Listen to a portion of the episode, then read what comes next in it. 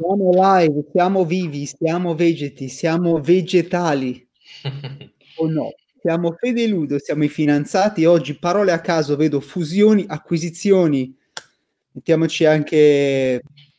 So. Bricola, eh, limone, eh, tamburo, lampadina. Esatto. e acquisizioni, dai. Facci sognare Luca. Allora, sognare. allora, Fede, la notizia è che, vabbè, una notizia abbastanza ok, come direbbero i giovani, è che Moncler ha comprato Stone Island. Ah. Per il prezzo di 1,5 miliardi di euro, quello che se ce l'avevo nella tasca dietro, era scomodo quando mi sedevo, allora ho comprato Stone Island. Allora mi sembrava interessante parlare delle fusioni e acquisizioni, che di fatto tecnicamente sono gli strumenti che le società hanno per muoversi all'interno del mercato. Ad esempio, domanda, come si dice, perché Moncler ha comprato Stone Island e poi qual è la differenza tra una fusione e un'acquisizione?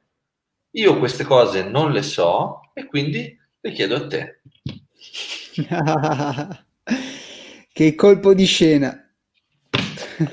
non preparato, non preparato. No, le so, le so, le so, però eh, so che so tu le hai studiate, quindi te lascerò parlare. Più o meno sì, più o meno sì. Allora, una fusione, per farla semplice, in un'operazione è A più B uguale C. cioè due entità diverse danno vita a una nuova entità. Invece un'acquisizione è un a più B uguale A più grande come dimensioni. Chiaramente, chiaramente cambiano molto le, i risultati in base a ciò che si decide di, di affrontare. Stando su, sull'esempio, mh, mm, possiamo dire che questo tipo di operazione potrebbe avere dei risultati positivi, ma non è detto, potrebbero essere anche dei, dei risultati negativi non è detto che ogni fusione o acquisizione porti a vedere migliorare le performance della società. Comunque il punto, vai certo. Allora, su, sulle acquisizioni, dimmi se sei d'accordo. Allora, sì. che un'acquisizione può essere fatta da una società in due modi. Mm-hmm. O, allora, se, adesso non so come sia accaduto nel caso di Moncler e Stone Island, però se Moncler vuole acquisire Stone Island può o andare a comprare le mh, azioni o le quote della società, corretto? Mm-hmm. Corretto. Quindi la società va lì e dice ti compro, va dai soci e i soci vendono le loro azioni alla società che acquisisce. Questo Corretto. è il primo modo. Okay? Corretto, sì. E, e, quindi poi la società che acquisisce, avendo le azioni e le quote a disposizione, può controllare, quindi nominare il management e prendere le sue decisioni.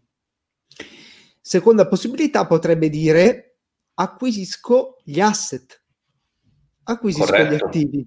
Quindi, bravo, bravo. Non vado a comprare le quote o le azioni, ma uh, con del cash, il cash che io userei per comprare le azioni, lo metto dentro la società che viene ceduta. Uh-huh. La società mi vende gli asset, quindi c'è una sorta di trasferimento di ramo d'azienda, ok?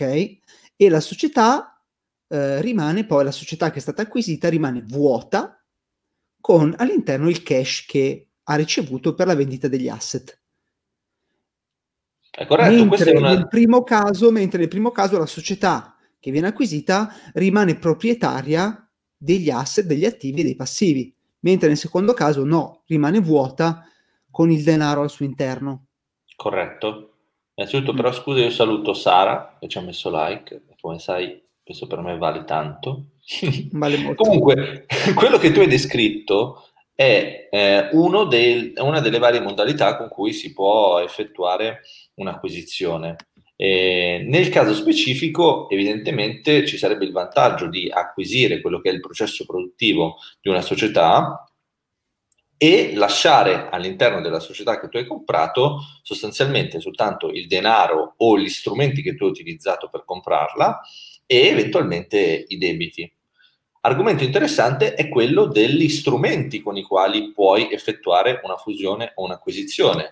tu hai fatto giustamente riferimento al vil denaro, ma non è l'unico strumento con cui tu puoi comprare una società. Ad esempio, un, un modo che a me eh, provoca, lo dico, non mi nascondo, eccitamento, ognuno ha le sue perversioni, io ho questa. Leverage buyout, sì.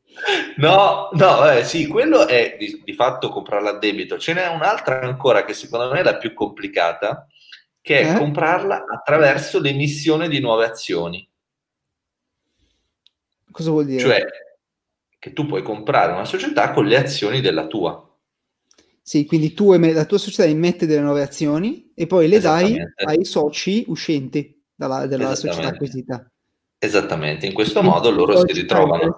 Che diventano soci della nuova società acquisita. Eh sì, quella lì e a quel punto tu devi riuscire a capire quanto vale la tua società con l'aumento di valore dato dall'acquisizione della società che tu vai a comprare. Sì, sì, per sì, fare questo devi, devi, riuscire a capire eh, i valori appunto delle, delle, società. Altra cosa interessante... Rispetto alla fusione, eh, rispetto a una fusione no, è diversa.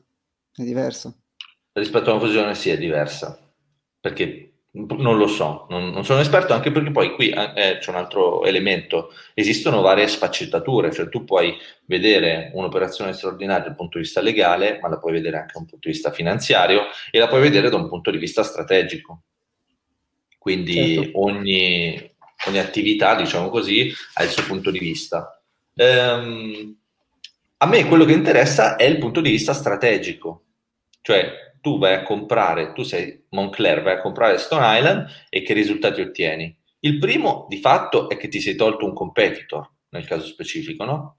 Cosa che eh, tra, tra le, le, operazioni più famose, non so, Facebook è notoriamente una società che compra i propri competitor. Quindi WhatsApp comprato, potrebbe essere un social network, lo compro. Eh, Instagram, un nuovo social network, lo compro. In questo modo tu rimani leader di mercato, paghi tanto, ma non solo togli un competitor, ma eh, hai una società che funziona bene. Poi esistono eh, fusioni, operazioni Quindi, che hanno... Il concetto, il concetto eh, l'assunto fondamentale per capire se acquisire una società può essere quella... Quello che, questa, che la mia società competitor sta facendo, magari lo stavi per dire, mi conviene più farmelo da me o mi conviene di più andare a acquisire la società, no? Exactly, exactly. Quindi se costa di meno farmelo in house, non ti compro. Se altrimenti mi costerebbe molto di più, ha senso che io ti acquisisca, no? Esattamente. E da questo punto di vista esistono varie strutture che possono identificare il tipo di operazione.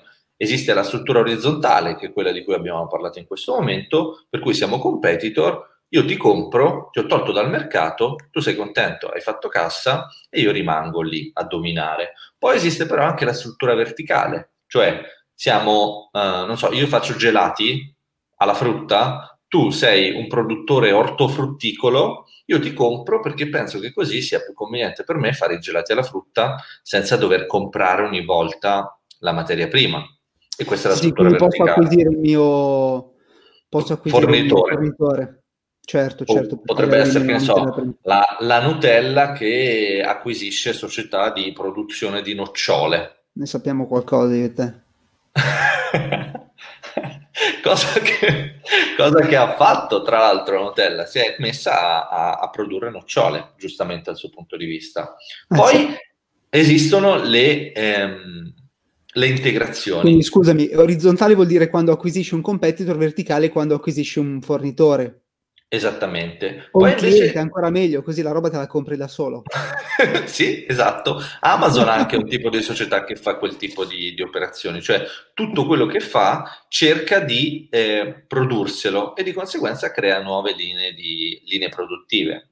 Poi esistono le integrazioni che sono eh, non rapporti di dipendenza, ma dal punto di vista del cliente eh, a arricchiscono la sua esperienza. L'esempio che trovi su Investpedia è eh, una società che produce televisori e una società che produce cavi per televisori, si fondono e a quel punto tu, dal punto di vista del cliente, hai, hai più scelta. La TV via cavo. Esattamente. hai la TV via cavo. Poi esistono altre forme di espansione, per cui tu hai un'espansione sul prodotto. Mettiamo che tu ti occupi di, eh, non so, sei una società che si occupa di alimentazione, diciamo, occidentale, un certo tipo di cucina, compri un'altra società che si occupa di cucina orientale, a quel punto tu hai ampliato la gamma del tuo prodotto e la stessa cosa lo puoi fare sul mercato. Cioè io lavoro in Europa, tu lavori negli Stati Uniti, facciamo la stessa cosa, ma se io ti compro mi sono espanso da un punto di vista geografico.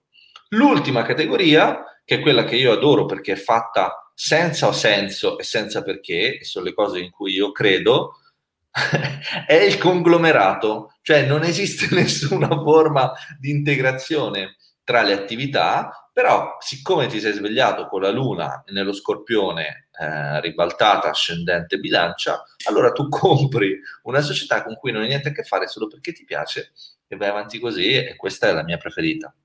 Ah, quindi conglomerato, capito, acquisisci società che non... Esattamente. Esattamente. Io ora non ti sento più, sembra di parlare con uno scoiattolo eh, sotto acido e quindi se tu mi dai il consenso dammi un cenno, saluto i nostri amici e dammi un cenno, fammi sì, dai, saluto.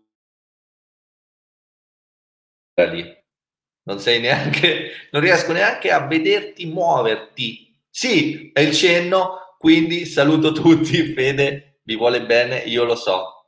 Ciao, ciao, ciao.